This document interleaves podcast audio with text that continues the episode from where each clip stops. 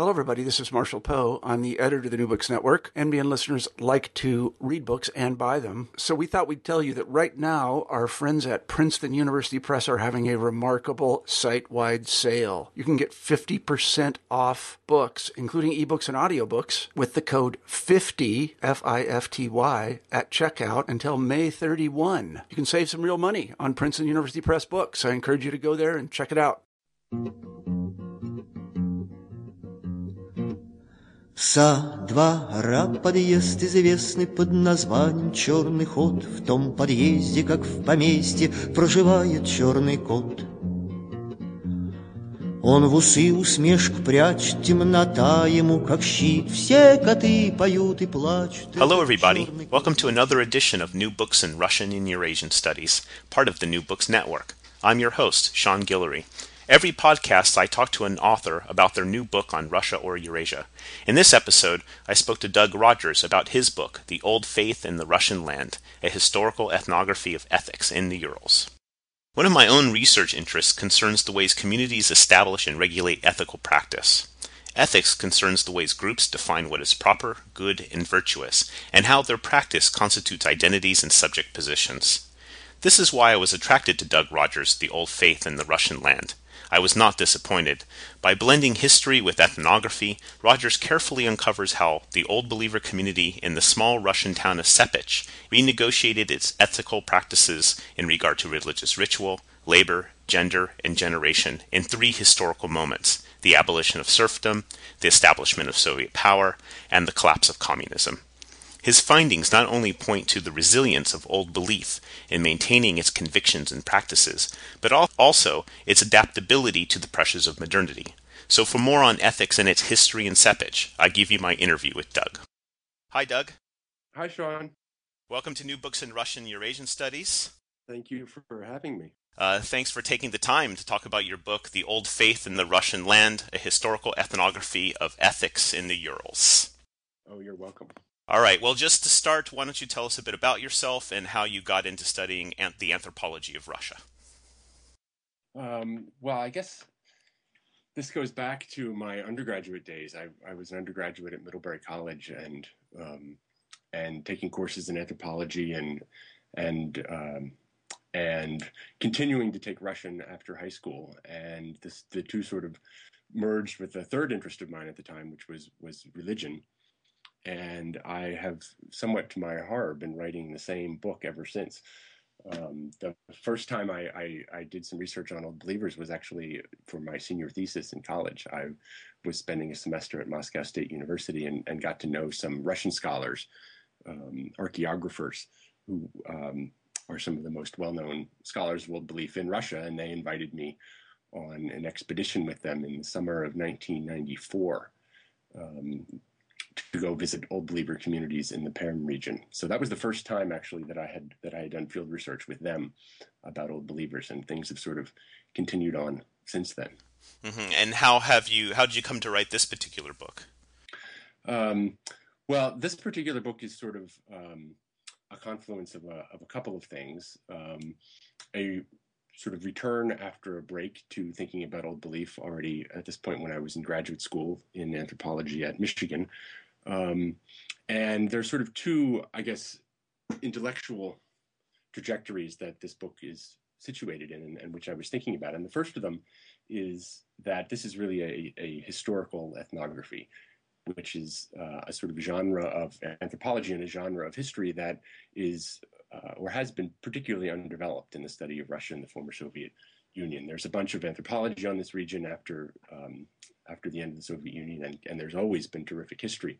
Um, but the insights that can be gained from combining fieldwork and archival research, from thinking about the past through the prism of the present, and vice versa, um, is really a vein that I think has been underexplored in this part of the world. And so I really wanted to sort of push this uh, this line. So this book is is based on um, over a year of field research in a um, village, a small town in the Urals uh, called Sepich, and uh, also on about eight or nine months of fairly solid archive work in Moscow and in Perm and in some other places. So it's really uh, throughout the book I'm trying to sort of views history and anthropology um, uh, complementarily and in tension with each other to to get a better understanding of what's been going on in this particular place and in Russia more broadly over about three centuries. So that's intellectual trend number one that that is sort of behind this book. And the second one is more particular to anthropology and the anthropology of religion, and that has been um, the idea that it's a uh, it's a useful thing uh, to think about and to theorize the issue of ethics. And this is really a comprehensive um, historical ethnography of ethics. It tries to work through um, the ways in which people have uh, sought to fashion for themselves ethical lives in changing circumstances in a single place over three centuries. So that's um, the intellectual sort of confluence that's behind this book, these two things. Mm-hmm. Now, it is, as you said, your your book is primarily about a, a, history of ethics and also morality in this small town of Sepich in Perm. Um, talk a bit about what you mean by ethics. How do you define it? So, I, I, I have a fairly broad understanding of ethics as these definitions go. I, I basically understand it to be a field of um, socially located and culturally informed and historically situated practices um, that are undertaken with at least sort of partial um, consciousness, um, uh, uh, some sort of partially conscious orientation towards conceptions of what's good or proper or virtuous. Uh, so that's a fairly broad definition, but let me let me try to say a little bit more about what I mean by it. Um, so what I'm trying to capture here is the way that people seek to act in the world, seek to um, engage in social and cultural practice by orienting themselves to an understanding of of of, um, of goodness, which could come from a variety of sources, from religious texts or from um, uh, sensibilities about what kind of economic actions are good or bad, or political actions.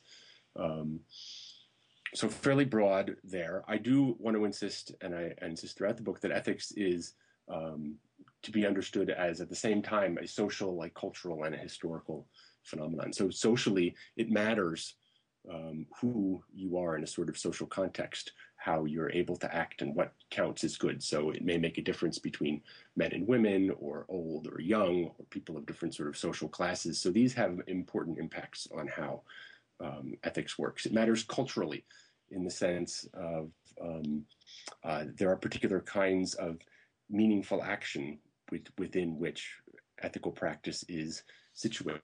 So, what are the kinds of uh, of ways, uh, particularly in this one particular village, um, this old believer village, that people sought to to create meaningful lives? Uh, and then the third thing is that it's historically situated. Is that these things are always changing, and this is really the um, the main part of what I want to do in in this book is is track this series of transformations and the sedimentation of different uh, sets of sensibilities of what counts as good or how one tries uh, to accomplish good or virtue in the world. Um, and then the first part of my definition is that it's it's a field of action. So there's no one particular thing. I don't have a list of uh, the five principles orienting ethical action in Sepich. It's a very um, uh, diverse and practical field where people have different conceptions. And, and what I'm trying to do is trace how these different conceptions enter the world at different times and uh, why would it be that somebody's understanding of ethics at a particular time is more powerful uh, than another person's? So these always are exist in a in a social field of competition and collaboration. And one of the historical questions is, you know, how do large scale historical changes, whether it's emancipation in the 1860s or the coming of socialism or the end of socialism, uh, change the context of the world such that uh, it creates new kinds of dilemmas and possibilities for people to act ethically. I would imagine, too, it's also relational. I mean, you mentioned the contextual aspect, but also in terms of one's location within a, a community, but it's also who that person is dealing with uh, the relations between two types of people, I would imagine ethical practice varies. Say, if a young is dealing with an old, or someone prominent in the village is dealing with, say, a layperson. Absolutely. So, so, and this is, and, and it's it's precisely in those sort of uh, social fault lines that a lot of the, um, hist- uh, the, the the sort of engines of historical change become visible, right? Where mm-hmm. um, uh, how is it that you have to change what you the way you act with respect to elders in the context of socialism in the way that you might not have in the context of sort of post emancipation capitalism or or how is it that outsiders who are not people from Sepich, who are not old right. believers, who are not um, uh, collective farmers uh, or peasants, um, you know, how do you relate to them? What counts and what is effective um, action with relation to different sorts of people? So that's that's exactly right, and and and how the same person acts differently in different contexts is the thing I, I come back to again and again in the book. And a lot of people, though, however, sometimes confuse ethics from morality. Um, and morality is another issue that you you deal with. Um, how do what's the difference between the two in, in your analytical uh, apparatus? Yeah, I mean this this can go very quickly and very deeply into the weeds of, of sort of moral and ethical philosophy, and and and there's a lot of disagreement, and and, and I just sort of make a decision in the book that ethics is basically a domain of of practice mm-hmm. and morality is the domain of sort of oughts and shoulds. So one of the things I'm very concerned with in the text is is how moralizing discourses, so this is the morality part, um, impact or have the power to shape ethical practices. So, for example, um, how does the arrival of a particular preacher this is a, uh, an important scene in the uh, in the post-Soviet period. The arrival of a, a missionary priest from um, uh, not from uh, sort of uh, Western Protestant, sort of the classical mission to the former Soviet world after the end of the Soviet Union, but a, an old believer missionary priest who's very into preaching and very into moralizing discourses, right? This is how you must live. Mm-hmm. This is how you should live in a way that recalls really the, the builders of socialism and uh, the builders of uh, markets after the end of, of serfdom. All of these uh, moralizing discourses brought by outsiders, these sort of uh, very carefully elaborated how you should act. Um, you know, the moral codex for the builder of communism, all this stuff is the domain of morality. But what I'm interested in is how those things uh, have or do not have impacts on life in this town, right? How do they actually change people's practices? Mm-hmm, mm-hmm.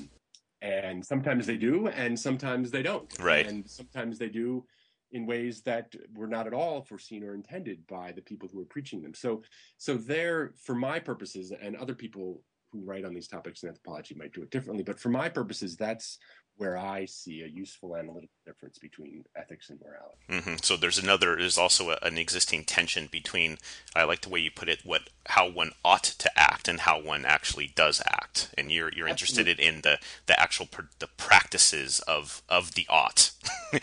yeah, right. It's the practices of the ought because the, because in everyday life it never works out exactly, exactly. Although although that moment of striving, right, that moment mm-hmm. of saying I'm going to try to be like this um, is the one I'm after as a very important moment in uh, the formation of, of, of subjects, of human subjects, and of communities. So, and across domains, right? It's not, and, and one of the things that I certainly want to say to, to other anthropologists who work on ethics and morality is that I think it's not just a matter of religion. And, and one of the things that I'm arguing in the book is that is that domain of ethical practice can be just as much in the field of trying to build a socialist, you know, rural economy um, as in you know trying to live up to the particular precepts of old belief certain time. Yeah, I would as as one who looks at the at the ethics of, of revolutionary Russia, its ethics is completely suffused in the Soviet project. It's incredibly, I mean, the the amount of detail they spend on, say, how does one act as a comrade, for example, is is right. is quite right. revealing. Um, so Okay, right. so then, oh, go ahead. And then for me, you know, so so what happens when you know you learn all this stuff about how to act as a comrade, and then what do you do when you go home and your grandmother is this, you know, very, you know, believing, faithful old believer, and thinks that the way you just learned how to act is is not appropriate. So exactly. What do you do in that context? So. Exactly. So the other the other pole. Uh, so you're you're primarily looking at this through religion and, and old belief in particular. Talk a bit about old belief uh, for people who aren't really clear on what Russian Orthodoxy is and, and sure, old belief. Sure. Sure. So uh, the sort of conventional story of who the old believers are that's uh, that's told in in um, a number of textbooks and is sort of out there in the popular imagination is that uh, the Russian Orthodox Church was sort of going along happily until the middle of, um, uh, say, the 17th century, uh, when the patriarch at the time, Patriarch Nikon, in conjunction with uh, the Tsar, decided that there needed to be some changes made in um, the rituals and services of Russian Orthodoxy in order to update it. And uh, the conventional story goes that a large part of the Russian Orthodox believing population rejected these reforms as being out of step with their experience of Orthodoxy and not true to Orthodoxy, and that they felt so strongly about this that they preferred to go into schism um, and create a division in the Russian Orthodox Church than to adapt their practices. Uh, so from that moment forward, from the middle of the 17th century forward, you have the continuation of the mainstream Russian Orthodox Church and also uh, dissenting old believers who are marked by their insistence on retaining those old service books and old rituals. Um, there are uh, various factions of old believers. The biggest one, and, and one that has significant import for the history of, of this town of Sepich, is between priestly and priestless old believers. So priestly old believers um, still retain a church and a hierarchy that looks very much um, uh, in a sort of structural way like the Russian Orthodox Church, um, but is not uh, is and and claims to be the, the legitimate remaining Russian Orthodox Church. Um, and then there are these priestless groups of old believers who believe that with these reforms in the 17th century, all sanctity and sacraments and the possibility of a priesthood left the world. And so, um, so there are priestless uh, communities that are that don't have an ordained priesthood associated with them. So that's the conventional story. More recently, historians um, have been challenging this narrative and uh, saying that although there are certainly Old Belief is certainly a powerful movement now and has been. Um, it did not uh, originate with a, a, sort of unified mass protest or mass rejection of the uh, Russian Orthodox reforms. There was, in fact, uh, at this point in, uh, in, in Russian history, a wide variety of dissent sort of circulating in lots of different groups of dissenters, and it was only um, somewhat later, as much as 50 or 75 years later, um, into the 18th century that an old believer movement was created out of all these variety um, uh, of other groups that were somehow dissenters. So in this version, uh, which is one that I support, and I think the history of Sepich supports, um, uh, you have old belief as a unified movement, whether priestly or priestless, emerging as a sort of conscious creation of, uh, of dissent. I would Im- I, I would imagine that it's also because these are persecuted people uh, in the hands of the state and the church. Yes, there's nothing. Yes, there's there's nothing to um, uh, to sort of round up or solidify um, uh, an opposition like persecution, right? So so I think that's part of exactly as you say. I think that's part of the um, part of the unifying factor here. Talk a bit about Old Belief in Sepich, and in particular the, the key elements of its ethical repertoire. Uh, sure. So this is really the concern of the first uh, two chapters of the first part of the book is is um, to talk about the formation in Sepich in the um, uh, 18th and into the 19th century of what I call an ethical repertoire. Uh, ethical repertoire, you know, if we think back to the kind of definition of ethics that I used, where there's not sort of a firm set of precepts, it's a set of practice and they change a lot.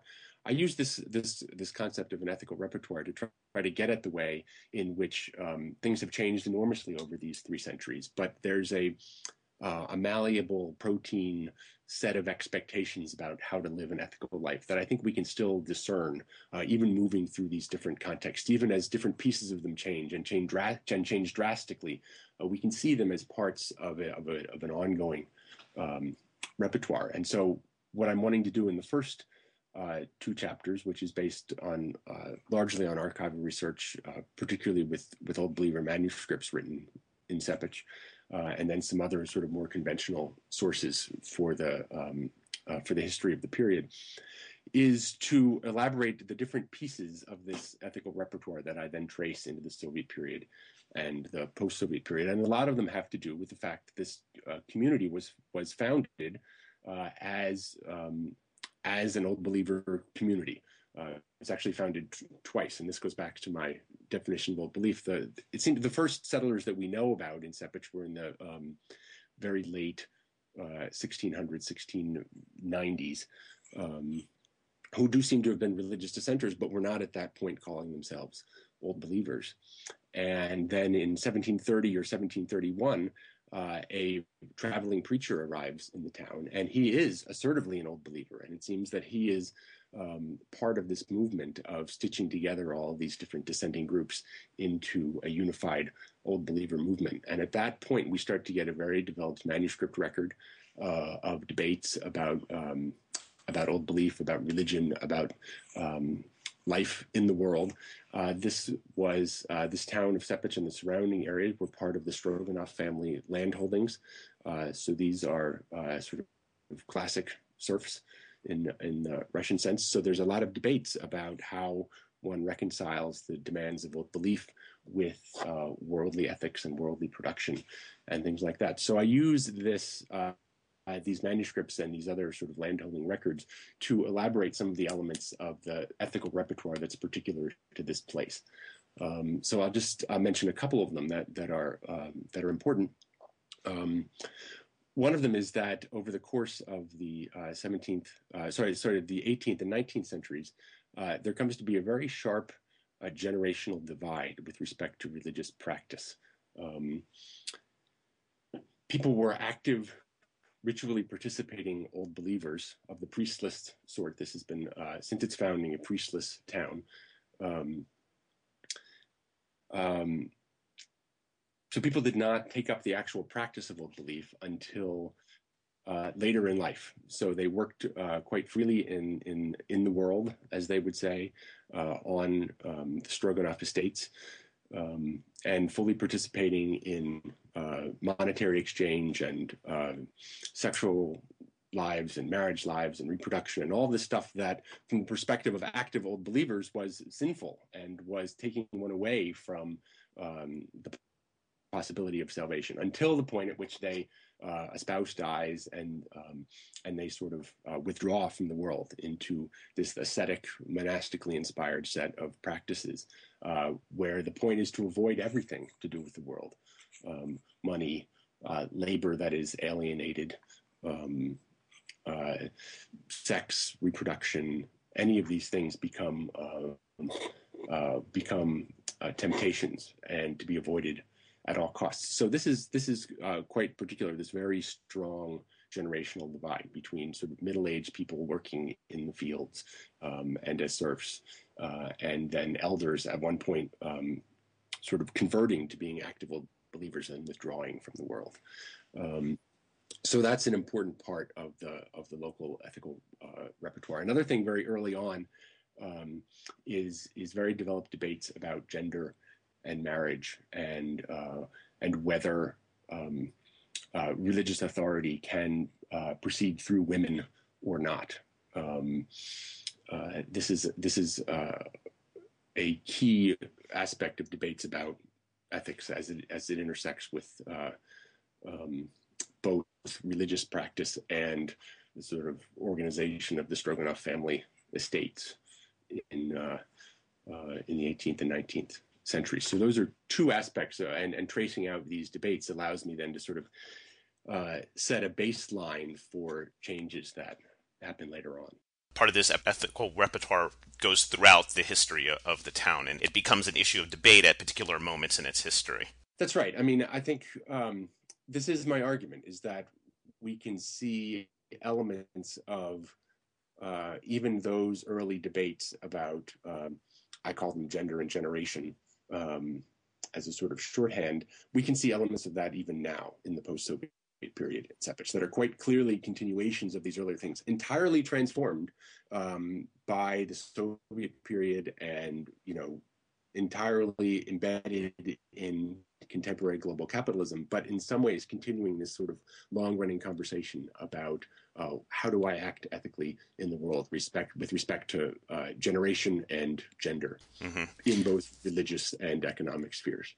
Well, your book is is based on three historical moments that allow for this these periods of ethical renegotiation. The first of which is after the abolition of serfdom in the 1860s, where the community is split between two uh, old believer groups, the Maximovsky and the Demyanovsky uh, communities. Talk about this schism and how this symbolized the changing ethical atmosphere in, in the in the town. Right. So this is sort of the puzzle that I that I present is you know how do we have a, an ongoing ethical repertoire, but yet all of this change? And I identify uh, these three moments. Um, uh, the the period after emancipation, the Soviet period, and then the post-Soviet period, where we get particularly dramatic change that hooks into Sepich and creates these new sort of dilemmas um, and changes. So the first of them is, as you say, after um, emancipation, where uh, the until that time unified and, as far as we know from the manuscript record, fairly harmonious old believers suddenly become the opposite. They become incredibly acrimonious, and there is a schism within the priestly old believer community around Sepich in this area that's called the the Upper Kama. Um, they that's their term for it, just around the, the base of the Kama River. It's a it's a what 50 now say 50 miles by 50 miles area so it's it's not just around Sepich itself it's a bit spread out but Sepich was sort of the base um, and one of the most active areas uh, so I spend a chapter trying to figure out along with um, 130 years of people in Sepich, what happened that created these two camps who claim to be uh, entirely the same in terms of their service books, but completely won't talk to each other. So to this day in Sepich, you'd have Maximovsky and Dyominsky um, uh, in the same town or in the same area, but they don't pray together, they don't talk to each other, they're different groups of elders. So this chapter goes through um, sort of three understandings of what happened and, and pays attention to the way in which this was a moment uh, of rapid change that uh, created uh, differences in expectations about ethics that ultimately had this these implications of schism uh, for the community. So um, uh, there's one very lengthy manuscript written by the Maximovsky, which um, anathematizes and goes through all of the reasons why the Germansky uh, uh, are to be expelled and declared as heretics according to the canons of the seven ecumenical councils. Um, so that's sort of one version of ethics and, and how uh, one is to judge others and relate to others according to these ancient books. The Germansky also have a manuscript written in response to the Maximovsky that says, no, no, no, you are the ones who are being anathematized. Uh, we are the right ones uh, because of these other reasons. And it's very interesting. The Maximovsky version um, you would never know that these people were serfs or peasants or did anything other than get together and pray and uh, read the ancient service books. In the Germansky version, it's quite clear that this is taking place in a massively changing countryside. Um, uh, and many of their accusations against the Maximovsky and against their leader, Maxim, uh, are about him enriching himself and his communities being richer and excluding um, uh, other communities. And so I can compare these, these accounts with actual uh, census and survey data from uh, the Zemstvas at the time and see how the communities where the Maximovsky were most popular were in fact becoming, um, were benefiting a lot more from the sort of post-emancipation uh, agrarian capitalism uh, that's going on. And so that sort of difference in life is is caught up very much in these in these uh, in these disputes and is part of the reason uh, animating how you uh, animating the the turn uh, to schism to the to the decision that there's nothing left to do. There's no unified old believer community left mm-hmm. in this area.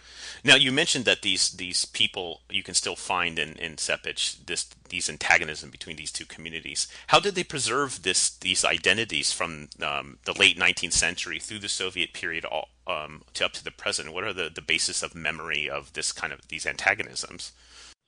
Um, well, that's an excellent question, and it's one of the things I try to figure out um, in the book. Initially, uh, in the 19th century, um, this was a very uh, um, uh, regionally based uh, uh, antagonism. So, in general, these priestless old believers, remember, there's no priesthood, there's no hierarchy, and it was always a very decentralized operation, right? So, there would be a a community of, of these elders who would gather in a particular town or a particular village or even a particular sort of um, uh, hamlet, you know, much smaller than a village, four or five households, and they would have their own community of elders there, um, and they were all initially in communion with each other, um, as they would put it.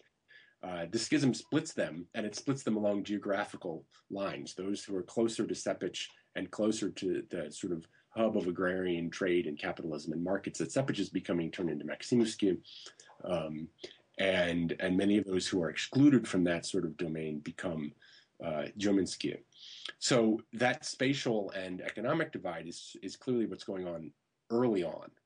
Um, I think this changes dramatically in the Soviet period when those kinds of distinctions become um, much less important. Right, right. Um, so let's talk about the second moment of ethical reconfiguration uh, in the Soviet period. Uh, talk about Sepich in, in early Soviet period, and in particular how episodes of violence impacted the nego- renegotiation of ethics in in the town. Um, right. So this is so this is really uh, the issue of the second part of the book is how does the Soviet period uh, change this uh, uh, whole ethical repertoire again and throw and throw into confusion and into very practical dilemmas all of these issues of gender and generation and how one relates to different people um, at at different times. And the argument of the entire part, uh, I'll come back to the violence issue, um, is uh, is that one of the ways in which um, the Soviet period reconfigured these things is by um, is by hardening this generational distinction between youth and elders um, and entrenching it. And paradoxically, um, in part due to its its sort of dogmatic insistence on the lack of another world and um, and its exclusion of any possibilities for religious practice, actually um, uh, enabled old believers to continue um, their own very sharp distinction between this world and the other world. Um, so there's a way in which sort of uh, Soviet expectations about how religion worked uh, enabled the preservation not only of um, old belief, but also of this distinction between Maximsky and Germansky. So that's sort of the paradox I present in the second part is that um, is that there's um, uh, far from exterminating religion, uh, or changing it, although it changed it in many ways, obviously. Um, uh, the Soviet period overall um, preserved the possibility for making this very sharp ascetic distinction between uh, the this world of um, youth and middle generation people and the other world for which elders were preparing. It was not at all uncommon for Communist Party members and good kolkhozniks and all these people to retire and then just grow out their beards and become old believers. Same kind of of shift late in life that was happening in the 19th century. Hmm, that's that's actually quite fascinating because most people, the, the general narrative would assume that you know the Soviet Union or the Soviet system destroyed the bonds of religion rather than re- allowing for their reassertion in, in in a different way. Yeah, I mean, this is part of what I'm wanting to say is that um, is that we have to be very careful about how we think about what the impact of Soviet um, uh, anti-religious campaigns and the general organization of Soviet life had on religious practice. It's not uh, a single story. So you asked earlier about violence. Um, collectivization was particularly violent and particularly nasty in uh, in Sepich because these were, in many cases, um, very rich, uh, you know, obviously kulak families um, who had done very well in the in the um, in the post emancipation period and the early part of the 20th century, um, and entire families, entire entire villages were were deported. Um, but when we think about what implications uh, this has for religion in particular, Um, there were certainly anti-religious campaigns. Religion was a way in which you could get rid of some of these families that you couldn't get rid of them another way by accusing them of of, um, of, of practicing old belief as a subversive um, as a subversive activity. Uh, but the fact that there were uh, there was no hierarchy meant that there was um, only minor trouble in finding a new replacement um, after a uh, pastor had been uh, arrested or um, sent off to a labor camp, or in some cases executed.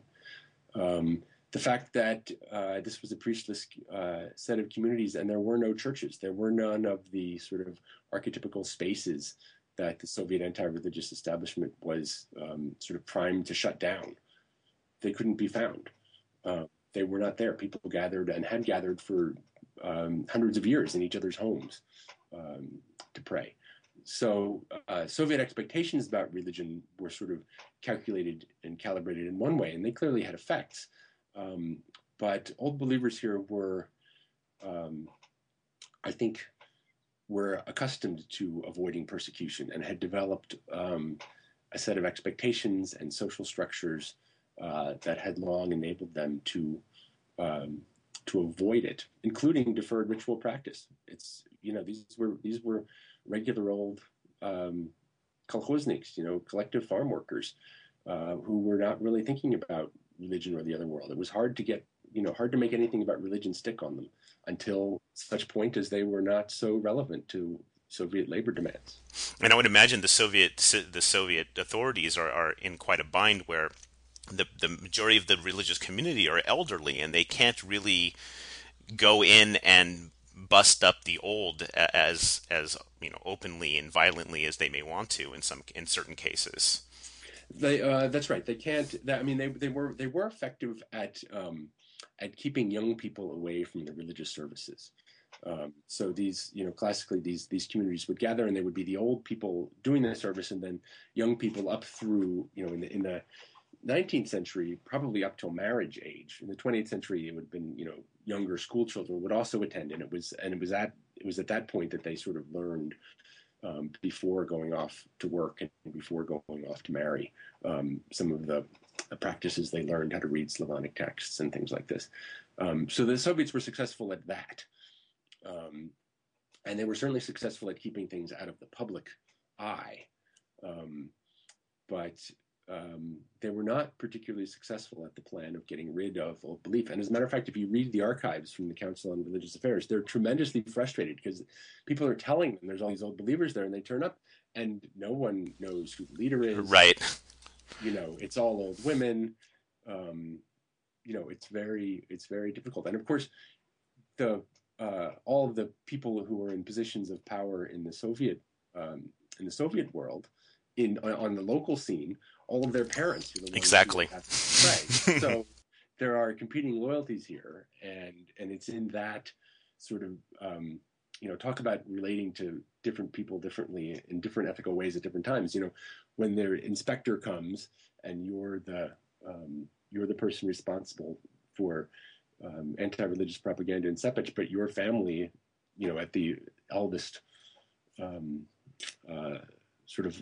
level is the practicing old believers. What do you do? I mean, those are the kinds of things I try to deal with in the book. Okay, so one of the main one of the areas you talk about where the Soviet state, and speaking of, of attempts by the Soviet state to influence the ethics in in, in Sepich, one one area was um, its moral vision in terms of uh, notions of labor and exchange. Um, how, how did moral and material incentives for labor refashion ethical subjects and moral communities in Sepich?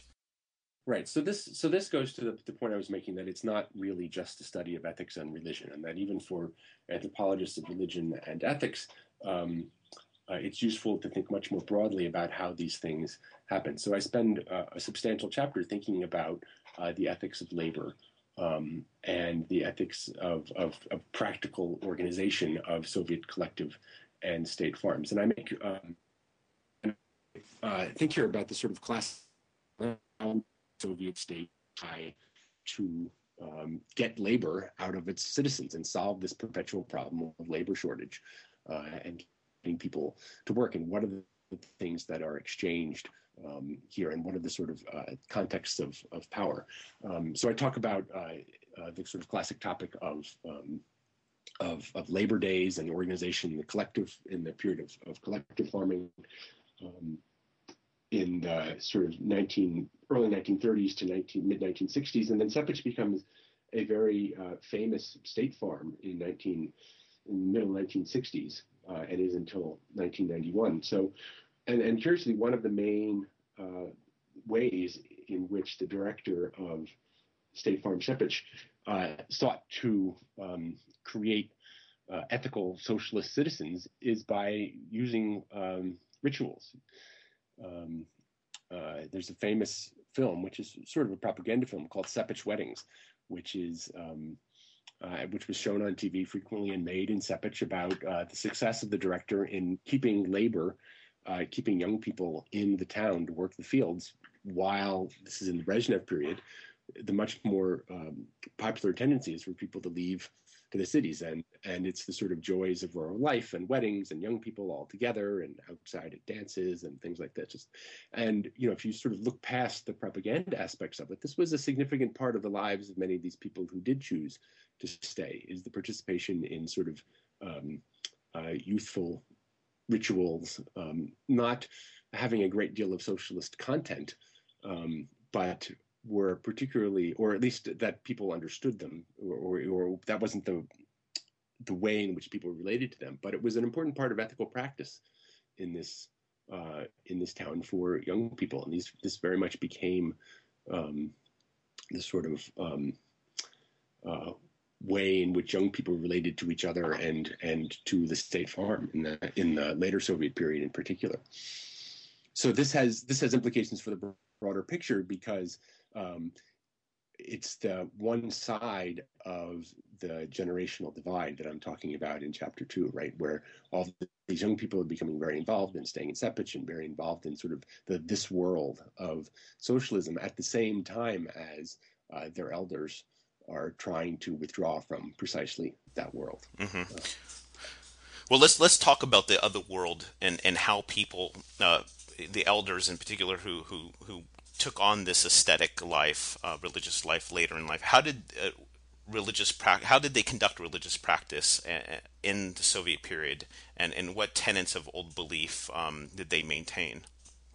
Right. So uh, quietly would be the first answer. Um, to the extent that that practice continued, it was it was uh, as it was across the Soviet period, often um, at night um, with blankets over the windows. People would assemble uh, in each other houses to pray by ones or twos rather than as big groups. Um, um, things that changed um, uh, include a massive feminization of uh, particularly leadership. Um, but this is, um, and again, in concert with uh, with some broader things that are visible in religion across the Soviet and the uh, former socialist world, um, men became much more identified with um, uh, public labor and communism and um, and the state farm and things like this, and women were as well. Um, but and this is one of those sort of double burden moments. They were not disassociated from the um, domestic spheres in which uh, religion was still practiced. So, um, uh, so particularly as um, the Soviet period goes on, you get uh, a population of old believers that's almost exclusively women, um, and this is the sort of Soviet era um, uh, version or extension of the conversation that was going on back in the um, you know 1700s, 1800s about uh, whether women should be in charge of religious communities or not, or um, who and how. But but this changes drastically um, in the Soviet period, um, and and uh, it becomes, as I've been saying, a much older thing. It used to be that pastors, the people who who headed these small decentralized communities, were themselves um, a bit younger.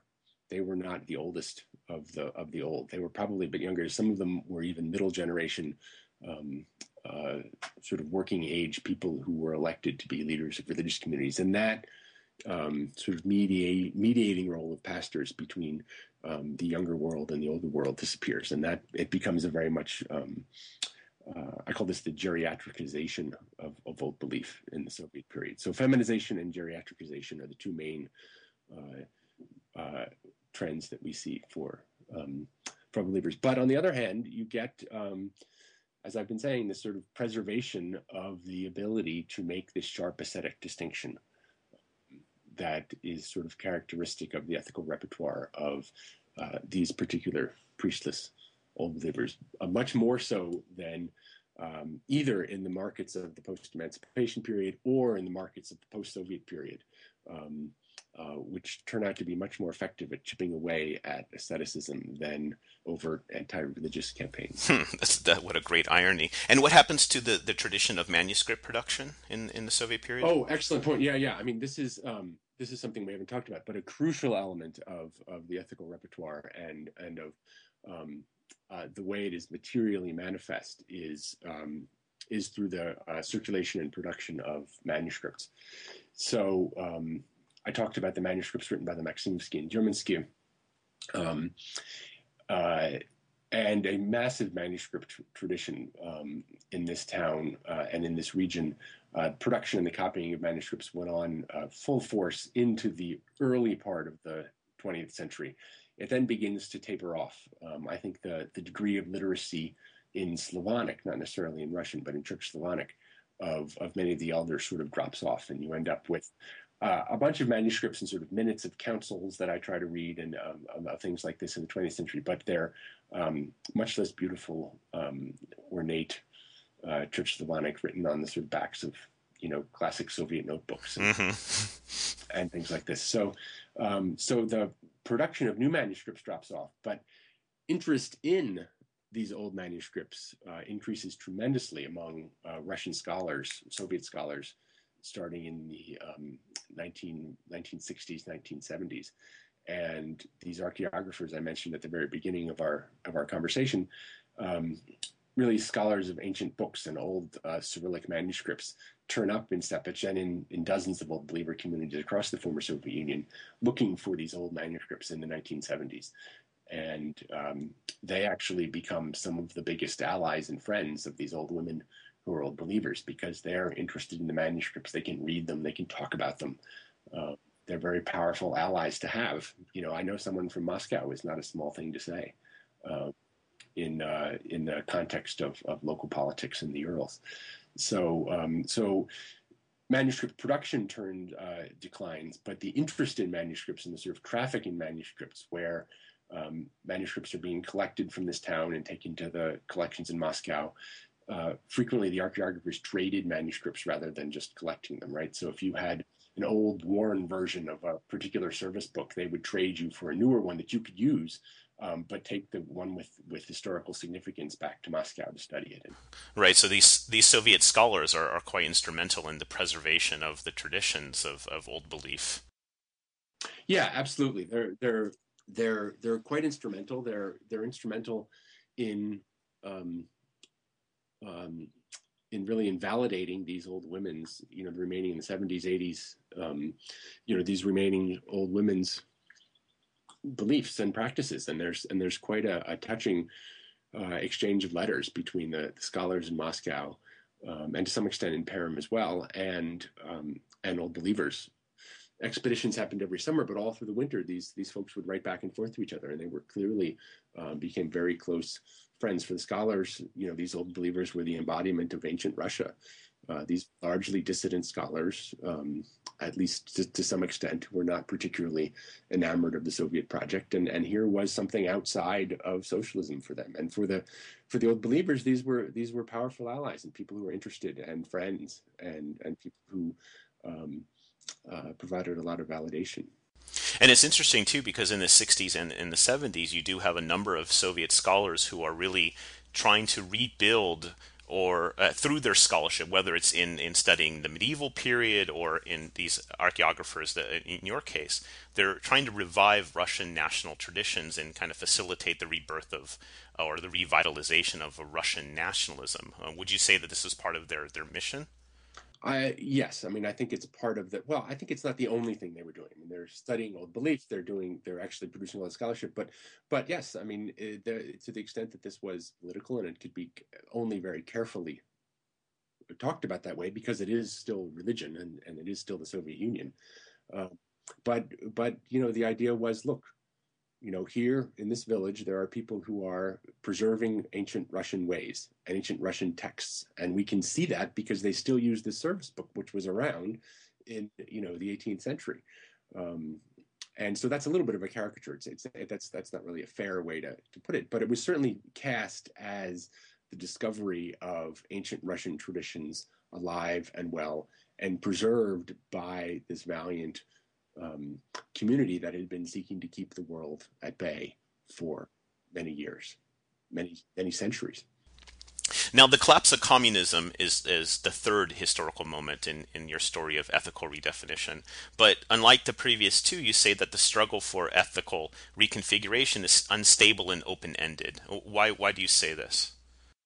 Um, well, I think there are a couple things going on here. This is the third part of the book in which I deal. I shift instead of dealing with sort of history and manuscripts and archives, I deal with with present day uh, field work and and talking to people and living in Sepich and and chasing cows and digging up potatoes and and all the stuff that you do um, when you're you know living in a rural community for uh, for a year.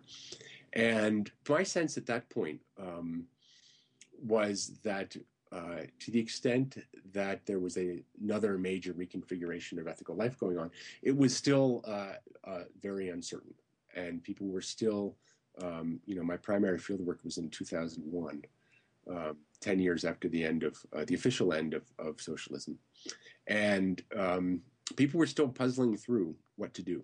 Um, so it's that actual representation of trying to figure out um, things in the wake of a large scale collapse that I'm wanting to um, to get across. And there's also, um, uh, for my own purposes, I'm writing against uh, what was at that time uh, still the major tendency in social science, which was to erase this sort of uncertainty and to say, well, now um, what comes after socialism is, well, we know markets and democracy.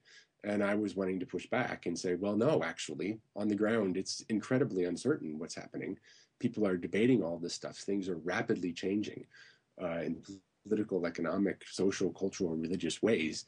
And it's important to recognize and work through and see the historical location of that um, uh, uh, of that set of dilemmas. Um, rather than you know be confident and, and, certain about what's emerging. And now, ten say ten years after you did your field work, um, do you see a, a, a, more a kind of consolidation of what post-Soviet ethics in this community is is about?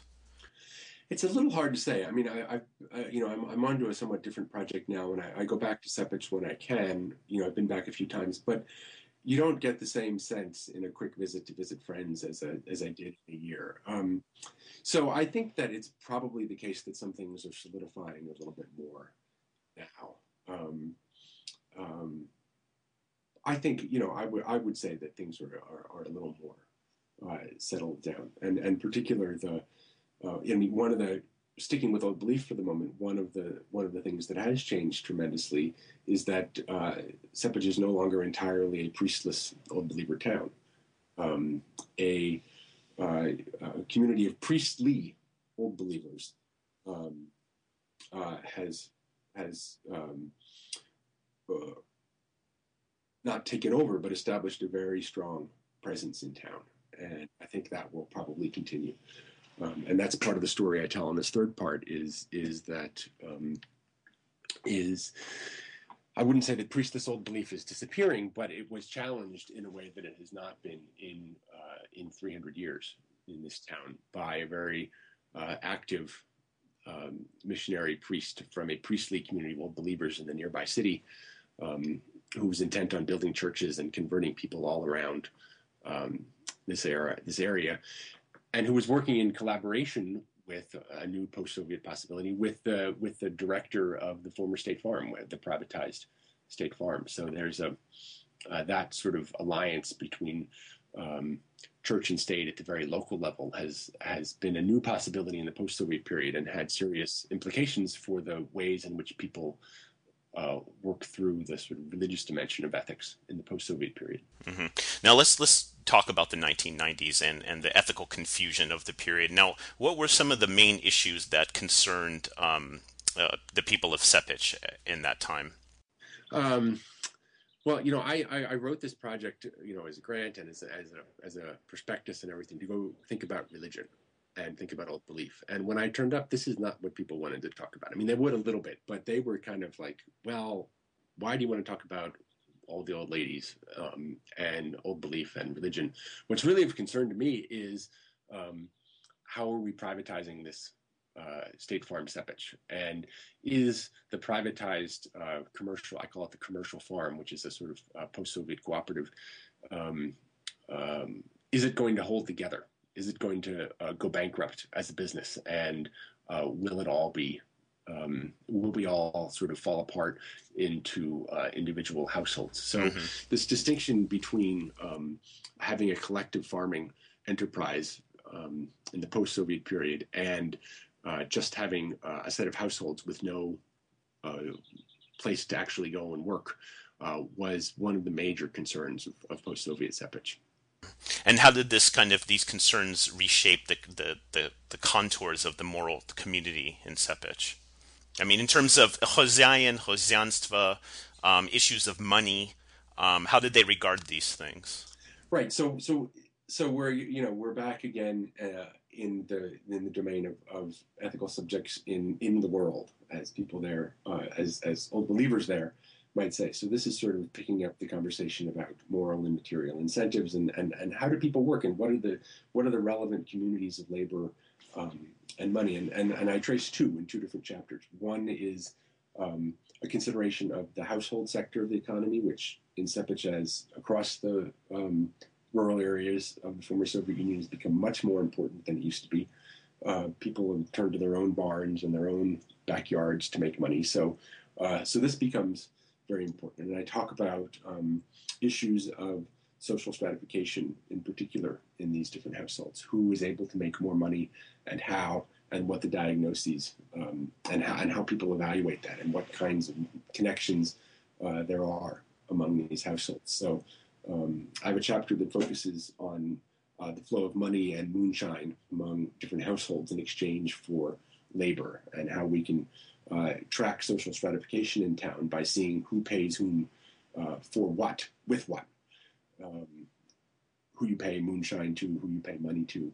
Um, uh, these are diagnostics of, of emerging levels of social stratification.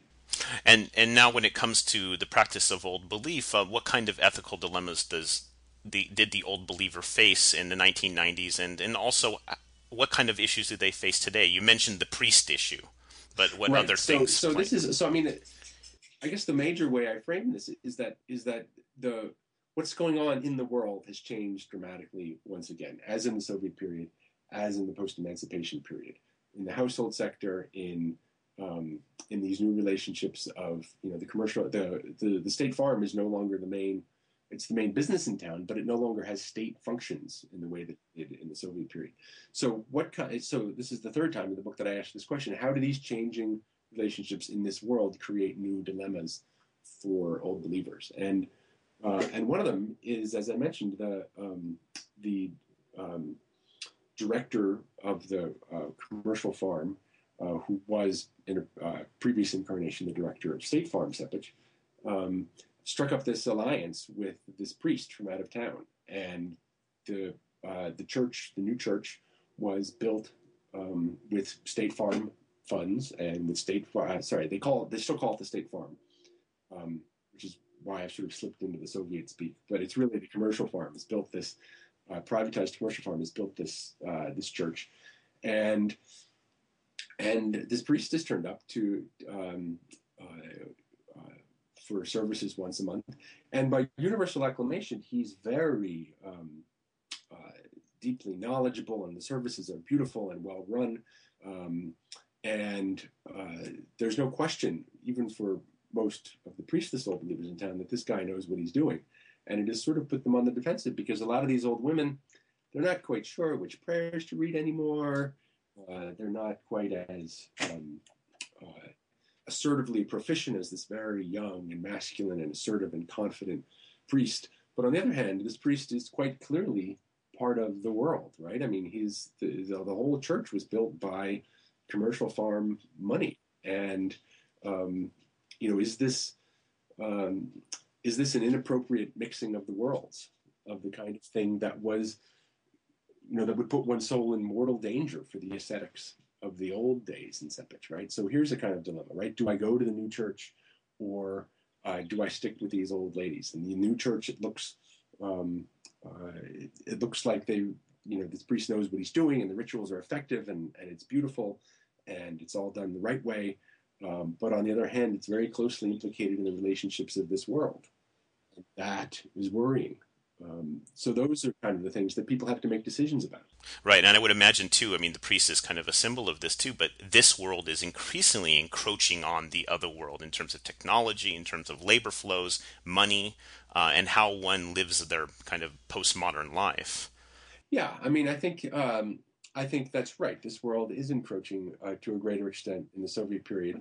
Um, you know, in that in the chapter where I talk about the exchange of moonshine and rubles, I also talk about the exchange of dollars. I mean, people there were as uh, you know as quick to exchange hundred dollar bills as anyone else in the you know in the 1990s in Russia. Um, so yes, this world is becoming more um, more present and much broader. Although, you know, it always was to some extent there as a threat, and certainly in the post emancipation period, very similar sort of um, marketization bringing unfamiliar forces and unfamiliar people. Um, uh, so that's really the comparison set in this particular town is is the other the earlier period of marketization. Well, it's a it's a fascinating book, and I, I really encourage everyone to read it. Um, I, I, learned a lot, not just about old belief, but a, a, way to look at ethics over a long period of history. Um, it's, it's, incredibly informative, both analytically and information. Um, so just to wrap up the interview, uh, what are you working on now?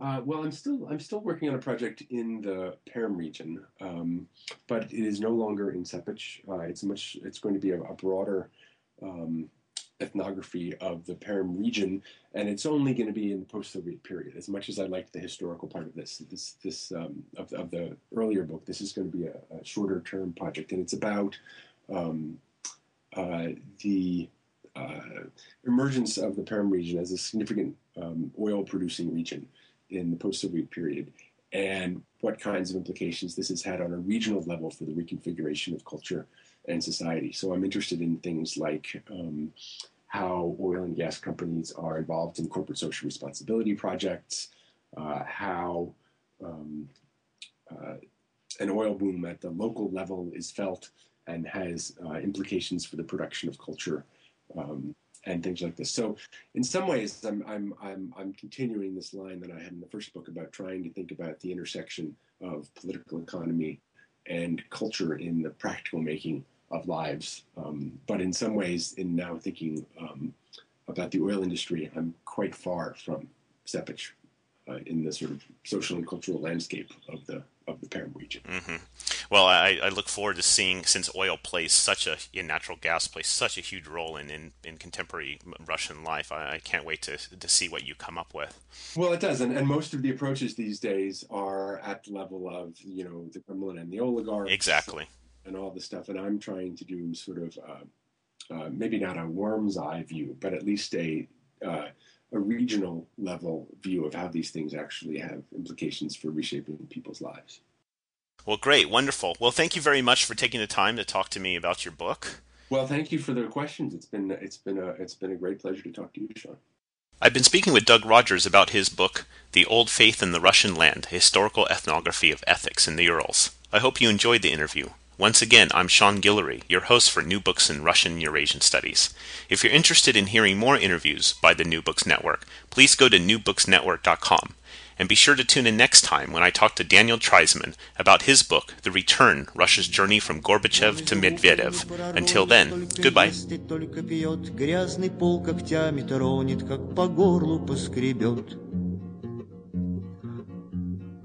От того-то знать не весел дом, в котором мы живем, Надо б лампочку повесить. Денег все не соберем,